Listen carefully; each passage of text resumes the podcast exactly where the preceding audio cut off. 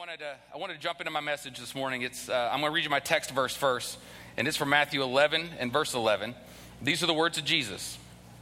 He says, Truly I tell you, among those born of women, there has not risen anyone greater than John the Baptist. Yet whoever is the least in the kingdom of heaven is greater than he. The title of my message today is called The Goat. Uh, the young people get that. Some of us older ones or middle age and older might not get it. Um, it's very important that you understand that the, the word the is there. If you are a goat, that is not a good thing. That means you were caught eating grass or, or you uh, have horns coming out of your head. That is, you don't want to be a goat. That's a negative term. In fact, Jesus even talks about goats in, in I think in Matthew 25, he talks about at the day of judgment, the goats will be separated from the sheep. The sheep get to go with him, and the goats go to eternal judgment also known as the uh, lake of fire. That, that's not what you want. You don't want to be a goat. But if you're the goat, that's a good thing because that is actually an acronym that stands for greatest of all time. And uh, that's a new thing that's come up fairly recently that everybody talks about the goat. In fact, my, my daughter, one day, I, I helped her with some of her math homework that she was struggling with and had a test the next day. And the next day, she took her test and she came home and she said, Dad, I got an A on my test. And it's because you helped me. You're the goat. And I said, Okay, I'll take your word for it. Um, but, uh, you know, we, we love to argue about what's the greatest in, in many different aspects about sports teams and, and things we love. And we love to argue and, and, and debate about the things that we love. And just to start off today, just on a kind of a fun note, we, I have some, uh, some split screens up there I'm going to throw up and things that you will recognize quickly as things that we like to argue about who's the greatest. So go ahead and put the first one up. So that, that's a common argument. The greatest golfer of all time is it Jack Nicklaus or Tiger Woods? And everybody has a strong opinion about it, you know. And um, I'm, I'm partial to Jack Nicklaus. He's an Ohio State guy, and that's my old stomping grounds. So I do love love Jack. Uh, my wife has a strong opinion about that. She would say, "I don't care." So, um, and a lot of you may not care. Uh, what's the next one? Put the next one up for us.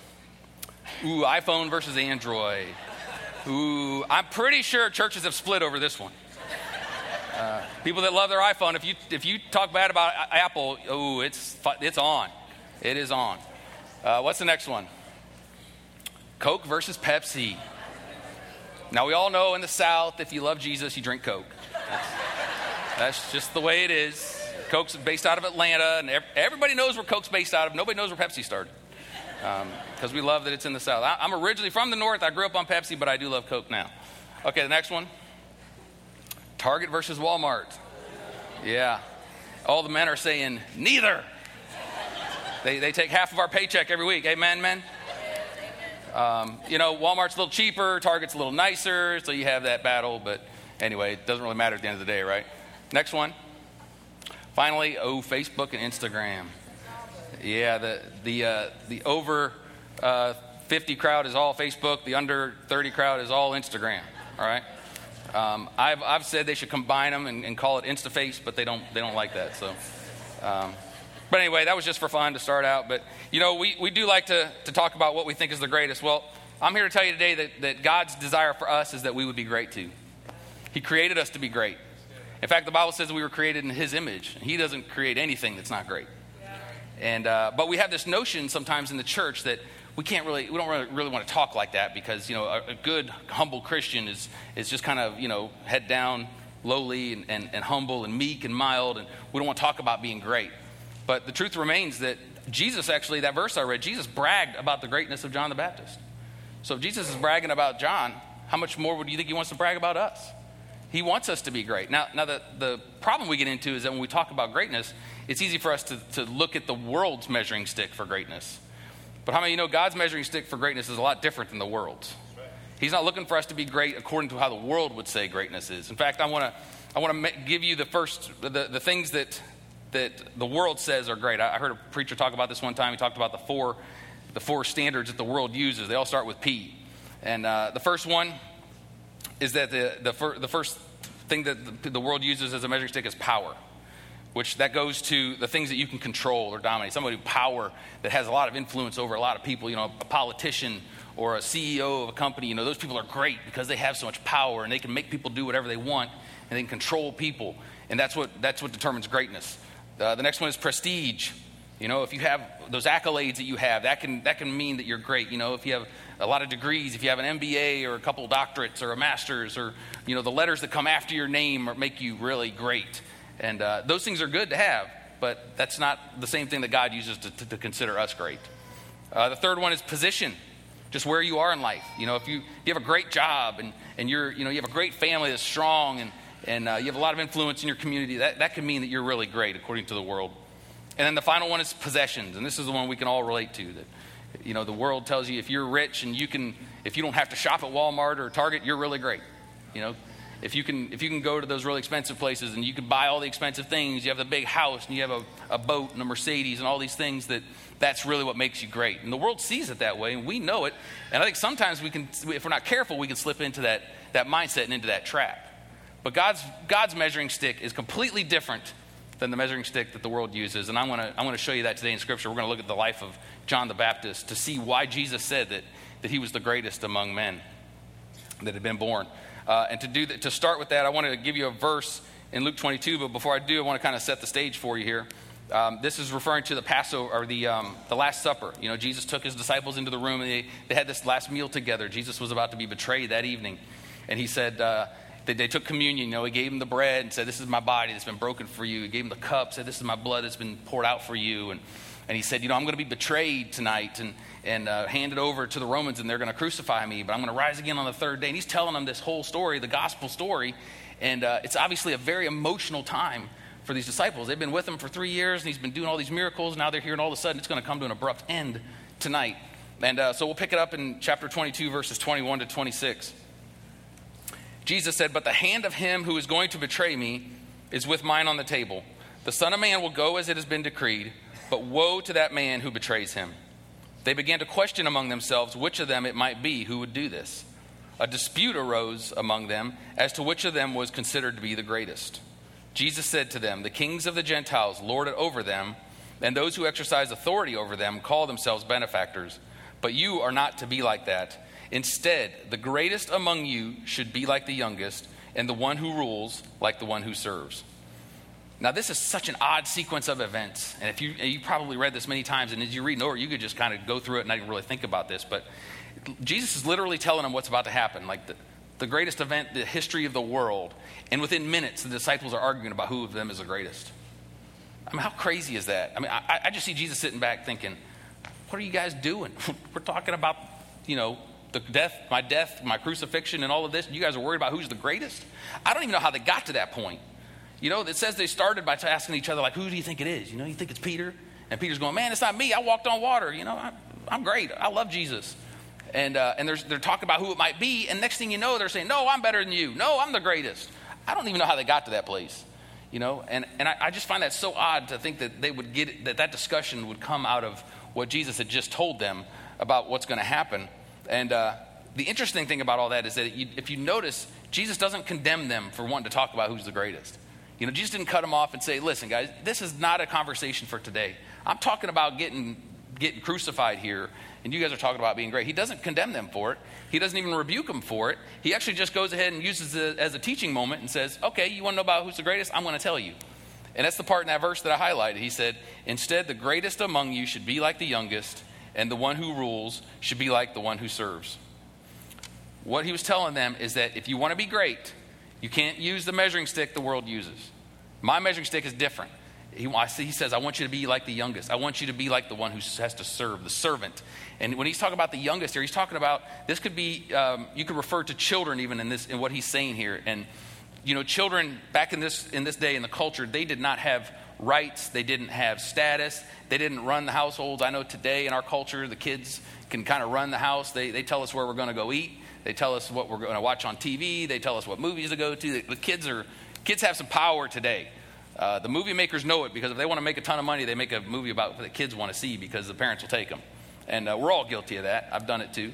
But, but back, in, back in this day, the kids, had, they, were not, they were considered property. They were to be seen and not heard and not even seen a whole lot.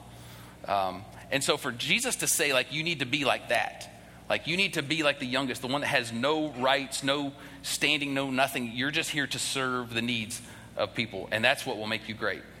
I think it's really amazing that Jesus went to that length to say that I want you to be like the youngest. And, uh, and we know that Jesus modeled that example for us. He even said, He said, I did not come to be served, but to serve. He laid down his life for us. The price he paid for us was so great. I think it's okay for him to ask us to do that for him too. Amen? And that, that was his, that was his uh, response to that argument that the disciples had. And, and so I would just make the statement today that greatness for a Christian is about why you do what you do and who you do it for. It's about why you do what you do. It's not important what you do. It's not about having the stuff or, or having the position or the prestige or the power, but it's why you do what you do. It's the, the purpose that God has given you in life, fulfilling that purpose. John the Baptist had his purpose that God had called him to. He walked that out and he was great for it. And that's what God has called us as Christians to do. Our motive for why we do what we do is not to gain the power or the prestige or the possessions, even though sometimes Christians get that. I'm, I'm all about Christian being in politics and, and being wealthy and having the things that God would want. God blesses people to, to be a blessing to others. And so it's not bad to have those things, but that's not what makes those people great. What makes them great is the motivation, what motivates us to do the things that we do. And so I want to give you four principles uh, from John the Baptist that, that lead or that, that speak to greatness in our lives, principles that, that we can apply to our lives that will make us great. Okay? And, and I hope you know my heart when I'm talking about being great. It's not a, you know, it's, it's about the greatness that God talks about, about serving others and about living for Him. So the first one, let me get right into it. The first one is salvation. Now, this one's obvious for those of us that have been saved, but you know, you can't be great if you're not saved. You just can't because the call of all of our lives is to be saved, right? The call on every one of our lives is to come to a knowledge, a saving grace knowledge of Jesus Christ and what He's done for us. That's the first thing, the most important thing by far that we as human beings are called to greatness is to uh, receive the finished work of Jesus Christ on the cross in our lives. And I know a lot of us have, our, we know that, we walk in it, we have an understanding of the fact that we can, are not going to be good enough on our own. No matter how good we are, we're never good enough to walk in that, uh, to, to, be, to be able to make our own way into the presence of God or into heaven. And uh, I, I, just want to just take a moment here to encourage all of you today. If, if any of you are uh, backslidden, maybe you're, you do not even know why you're here today. Maybe you, uh, you've never given your heart to Jesus. You wouldn't even call yourself a Christian. I'm so thankful you're here today. All of us that are part of the family of God are thankful that you're here today because this is the, a place we believe that you can experience the love of God in your life. And, uh, and we want you to know that God loves you and that it's, it's not worth taking even one more day to wait to give your heart and your life to Jesus. Uh, there's nothing in life that, that has any value or any purpose outside of living our lives for Jesus and knowing that we are in Him and that we're going to be with Him one day when we die. And uh, it, it's what makes this life, when we have that perspective, it makes this life so, um, it gives us perspective on, on what's important in life. And I just want to encourage you in that today. Don't leave here today without giving your heart to Jesus. And if you don't know how to do that, we'll have a time here at the end where you can come up and there's somebody up here that will pray with you um, and, and help you to walk that out because it's, it's the most important decision you'll ever make. So after, uh, after salvation, the second one is humility. So this is one that, that we as, as Christians, we, we can we deal with on a daily basis um, walking in humility and understanding what true humility is.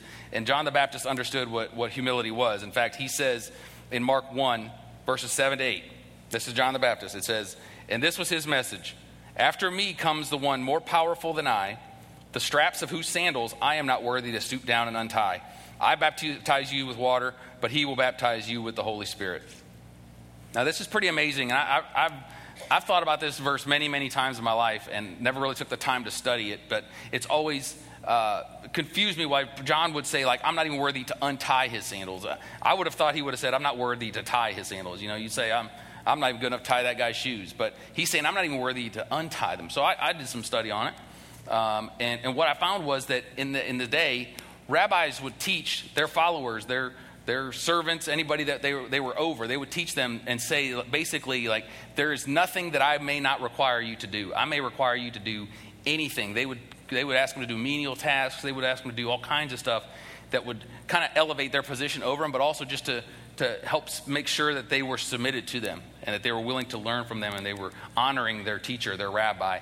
But the only thing they would never make one of their servants or their followers do is untie their sandals because that was too lowly of a position for even their followers to do. So a rabbi would say, You don't have to do that. Everything else is, is, is on the table, but untying my sandals is off limits.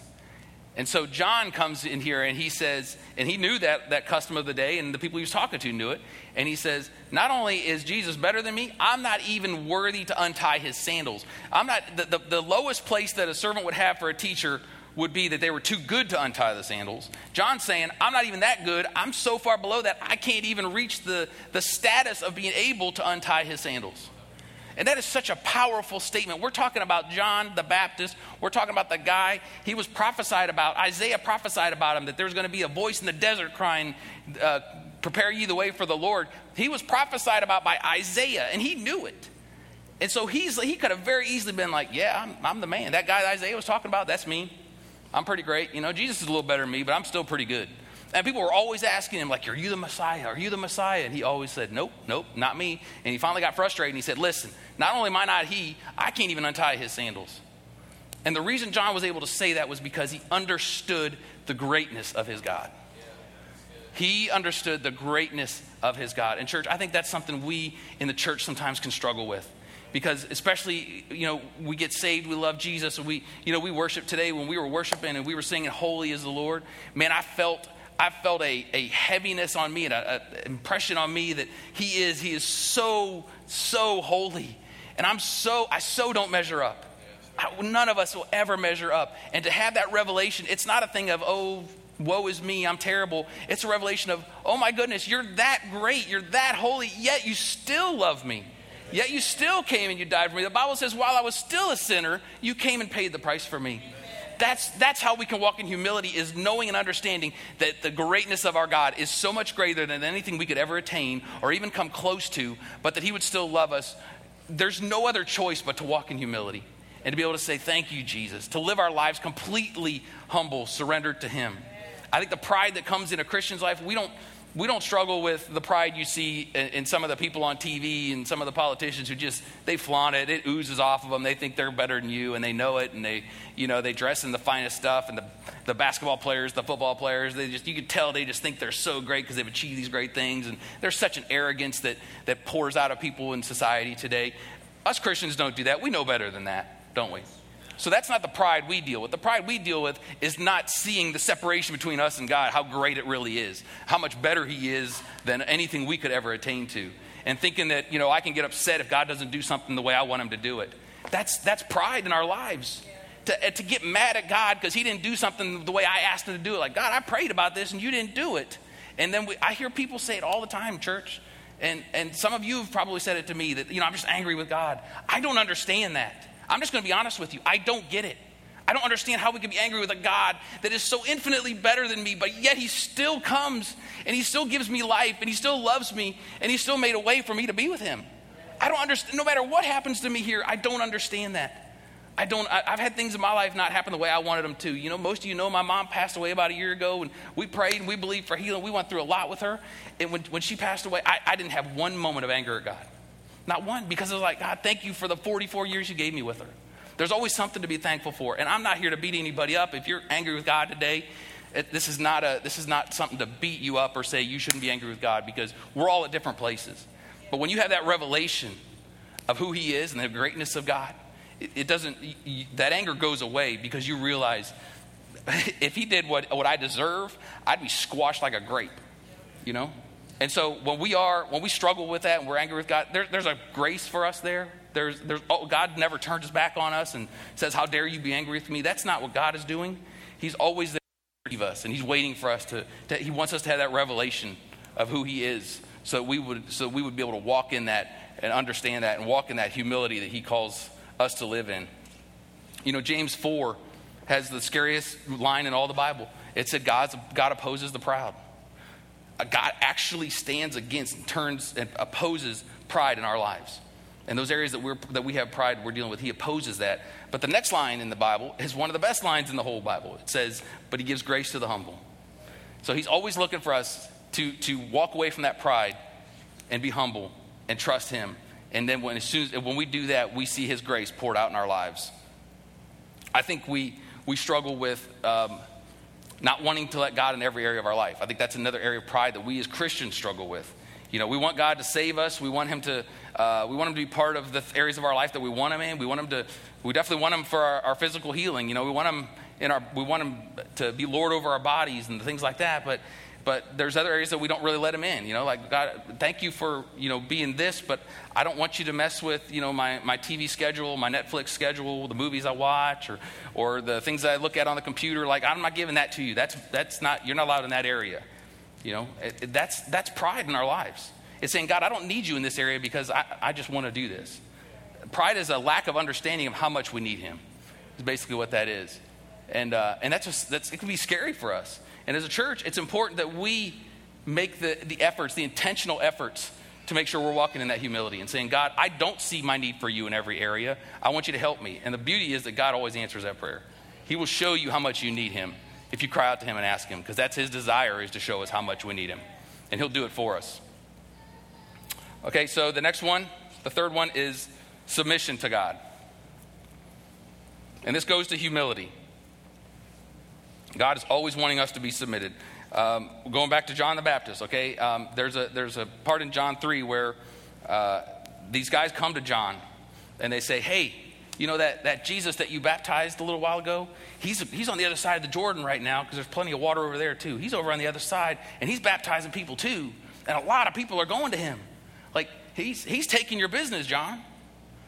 And, uh, and here's John's response to it.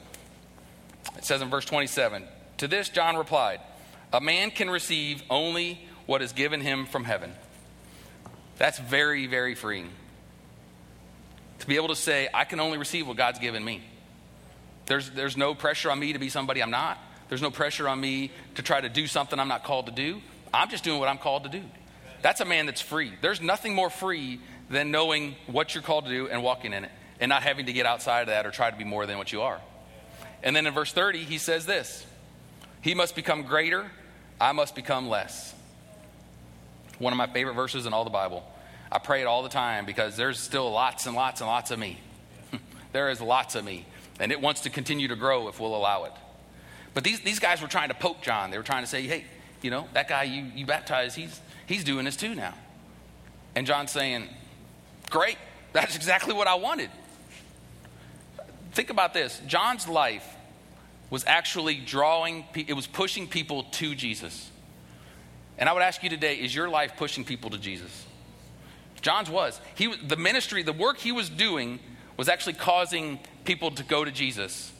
It was growing the kingdom of God because of what he was doing. He wasn't, he wasn't uh, single handedly or personally bringing people into the kingdom of God, but he was leading people to Jesus who were, who were getting brought into the kingdom of God.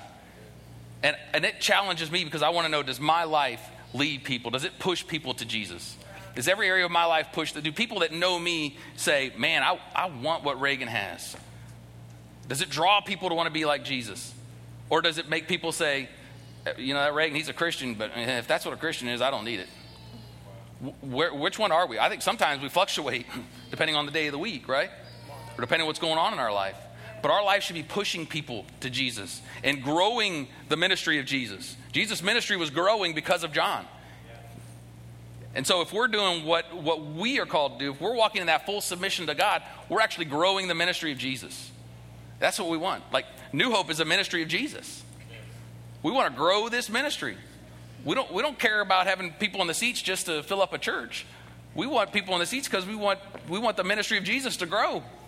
We want his impact to grow. We want his kingdom to grow. And when people are here, we believe they're growing in the kingdom of God. And if our life is pushing people towards that, then we are being great in, in Jesus' eyes. We are being great because we are leading people to him. And I believe that so much of the trouble in our lives is because we don't understand this about being fully submitted in every area of our life. And it's, it's not an easy thing to do. I think it causes us to make a lot of bad decisions. There's decisions we're all guilty of this. I've made decisions where I've only prayed a little bit because I was afraid if I pray too much, God might tell me something I don't want. Anybody else ever done that? I'm the only unspiritual one in here, I guess. Um, but we've all done it. And then you end, down the road, you realize, ooh, that was a mistake. Okay, God, bail me out. And He's so full of grace, He, he bails us out, He helps us out. But that we get into trouble because we're not submitting all of our things, all of our decisions, all of our hopes, all of our dreams. We're not submitting them to Him. We want what we want, and we hope that He'll just bless it.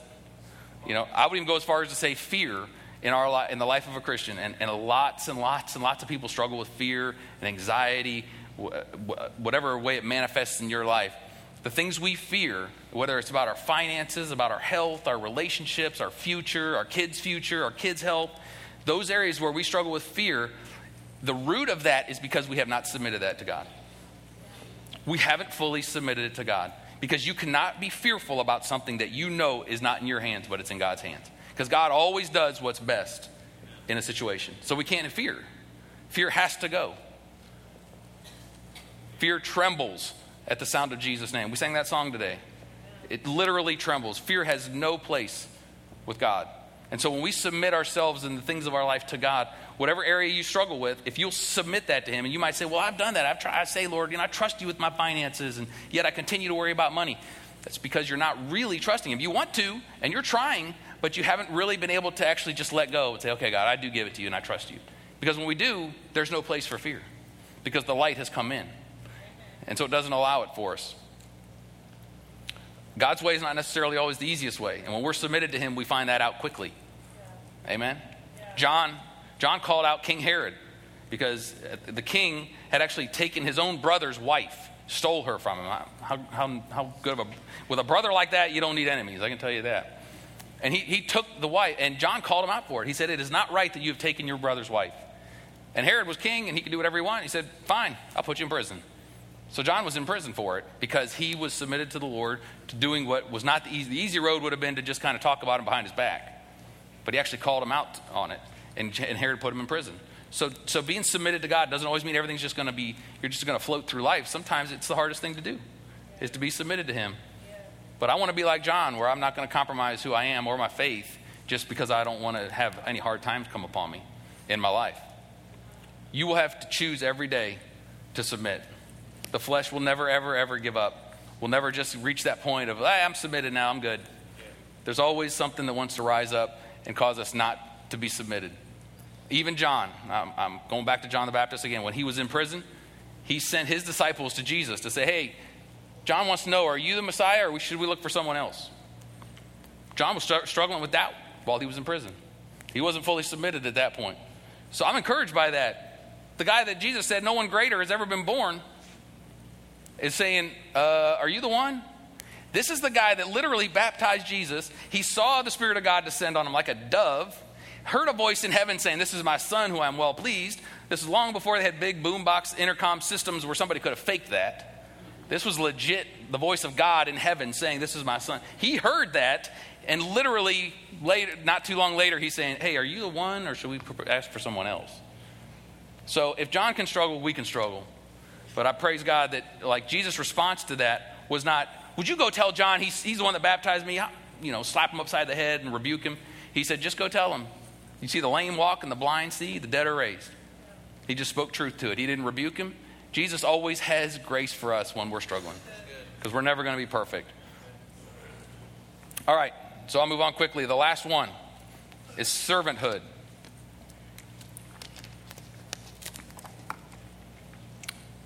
John the Baptist lived a life serving Jesus by serving others. He knew what servanthood was. He knew that living a life of servanthood is paramount to the Christian life. And if you want to be considered great in God's eyes, there's no way to be great in God's eyes without serving. Not just like serving on occasion in a church or something like that, but living a lifestyle of serving others.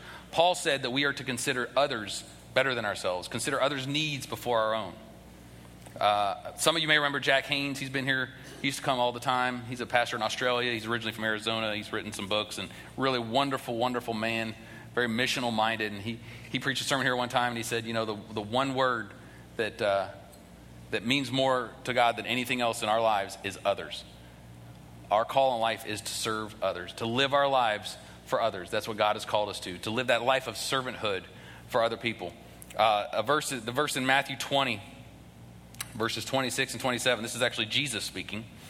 He said, Whoever wants to become great among you must be your servant, and whoever want, wants to be first must be your slave. That's the words of Jesus. If you want to be great, you have to be a servant. Take the low position, take the lowly position, and you will be great. The, the Dream Team banquet tonight that we're doing, that's a way for us as a church to honor and celebrate those who have served Jesus by serving others. And that's why we're so excited about it. it, it this, is, this is a great night. Um, it's, a, it's a huge, it's a financial investment for the church. It's a time investment for the staff, but we love it because it's, because it's, a no, it's a way we know we get to honor you for serving Jesus by serving others in this church. And we're so thankful for it. And, uh, and, and you get it. If you, if you live a life to serve others, you understand what that means. But you know, when, I, when, we, when we talk about servanthood, and, and you know, the Bible's pretty clear that God calls us to that, to, to, to live a life of servanthood. And I, am just, I'm an, I'm an inquisitive person. I like to ask myself questions. When I read the Bible, I like to ask questions. And I think I, I've asked myself, why is God so emphatic about serving others? You know, why, why can't we, you know, like do it every once in a while just to be nice, but just kind of live our life and take care of our family and, and do the things we should do? Why is he so emphatic that we have to like lay down our lives for others in service? And, and I believe he showed me um, a while ago that the reason he's so emphatic about it is because servanthood and laying down a life is what brought the gospel to this earth. And it's also what's going to spread the gospel across the earth. That's the way God has designed it. And so, uh, to me, that answers my question. Enough said. God said it. I believe it. Okay. And uh, for some of us, though, that may not be enough. You know, we may, well, that's, that's fine and good, but, but what's, what, is, uh, what is the driving force behind that? And I just think that it's, it's the whole reason where we, we were created. It's the purpose God has given us. And Jesus himself, I mean, the, the, the God of the universe, you know, took off his heavenly robe and put on flesh and came down and dwelt with us. And that was a whole, that was a, that was a life of servanthood that he lived serving us as, as humans, as people. And he's saying, now you go and do likewise. He's, he's encouraging us to do what he's done because we are all, the purpose for each one of us in our life is to draw people to Jesus. That is the purpose in every one of our lives. And sometimes we like to get, we can get caught up in our own lives and the things we have to do, and we forget that our purpose is to draw people to Jesus. It's to glorify God and draw people to Him. You know, we talk about God's will, and everybody wants to know God's will for their life, and that's a, that's a natural thing. That's a, that's a common thing. We all want to know that. But this is one of those things that this is God's will for everyone's life, is to live that life of purpose that would draw people to Jesus because that's why we're here. If, if, if life was just about getting saved, Pastor Bowen said this many times, if it was just about getting saved, as soon as we got saved, we'd be whisked off into heaven. But it's not. The salvation that we experience, that love of God we experience, is so that we can share it. And the way to do that is by serving others. Because there is something about when we serve, when, when someone puts your needs ahead of their own, I don't have to tell you what it does in your heart. You know, it doesn't, when it's a spouse, it's really wonderful. If it's a kid, it about knocks you over because you just about can't believe it if it's your child, especially. Um, but when somebody does something for you where you can tell, like, yep, they put my needs ahead of their own, it just melts your heart. You know, the, the hardness breaks off and it causes you to, to, to be softened and want to want to do something back for that person, you know, or it, it, just it, it, it, encourages so many wonderful things. Well, how much more is that true when we as believers are doing those things for people, but we're doing it under the influence and the power of the Holy Spirit, and it's causing people, it's drawing people to Jesus. That's the whole intent. That's, that's exactly what John the Baptist was doing. And that's why he was considered great, because he literally laid down his life. He, he lived a life of eating uh, wild honey and locusts. I don't know if anybody's ever eaten a locust in here, but I have no desire to do that. And he didn't either, I'm sure. He did this because he was living that life of, of servitude, and, and it's just the way God had called him. He was living in the desert. He had a, a, his jacket was made of camel hair, and he had a leather belt around his waist. I mean, he looked like, I'm sure he was a sight when people saw him. He didn't have to do that, but he was fulfilling God's purpose in his life and he was walking in that. And for that reason, God blessed him and called him great. And I believe with all my heart that being great is about knowing your purpose and walking in it. It really is. It's about knowing the purpose God has for you. That is what makes us great. And you know, the opposite of that is true as well that if we don't really understand what our purpose is, we don't understand the concept of living our life in service, and, and serving others and preferring others and putting other people's needs ahead of our own on a regular basis, if we don't understand that, it's impossible to really understand God's purpose for your life, or it's, it's really difficult to live that life because you're too focused on your own goals. Because that's just the default for us is to focus on our goals and our, our plans that we have in life of getting from point a to point b in life and, and making all of our energy putting all our energy towards those things. That's just the that's the default reaction for all of us. So if we don't understand the heart of god behind servanthood and live in that lifestyle, then we're basically going to live our life to service our own goals. And we may sprinkle in a few things here or there, but not really live in that lifestyle. But if we want to be great, then we are that God calls us to do that. So if for God's measuring stick for us to be great, these are it's not exhaustive obviously, but it, it starts with salvation, and it goes to humility, submitting to God, and living a life of servanthood. Those four things. We can all do those four things. Amen. And I know, I know this is a challenge to us today because none of us completely measure up. Like I, I hope that encourages you to even see John the Baptist. He did not measure up. He had doubt and um, uh, he had his struggles as well. But the, the, the fact remains that these are the measuring sticks that God uses for us, and we can all strive for these things. We can, we can commit ourselves to these things in our life, to walking in humility and, and submission and servanthood. And, uh, and if we do that, then, then we will be great. And, and that's a good thing. It's okay to want to be great because God made us that way. So as I, as I close, I'm going to ask you to stand with me as the, the, the worship team comes. I'm going to ask the prayer team to come too.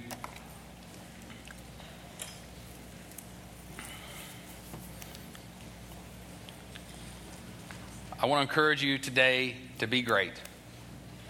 Can you say that with me? Be great. Be great. It's okay to want to be great. I'm, I'm never going to be a, a, a great athlete, a great scholar, a great politician. That's all okay. I want to be great in His eyes, not anybody else's. And he, he, he, he makes it pretty easy for us. He actually did all the work for us. All we really have to do is surrender to Him, surrender to it, and walk with Him and trust Him. And we can be great. We can be great tomorrow. We can be great the next day. And when we are great, the kingdom of God is advanced. It's advanced. And that should be all of our hearts. I want to encourage you today, too, that, that uh, mediocrity is an enemy of great. We should never settle for being mediocre, especially as a Christian. We should never settle for just being a, an average Christian. I'm putting that quotes because that really doesn't exist, but I think you know what I'm saying.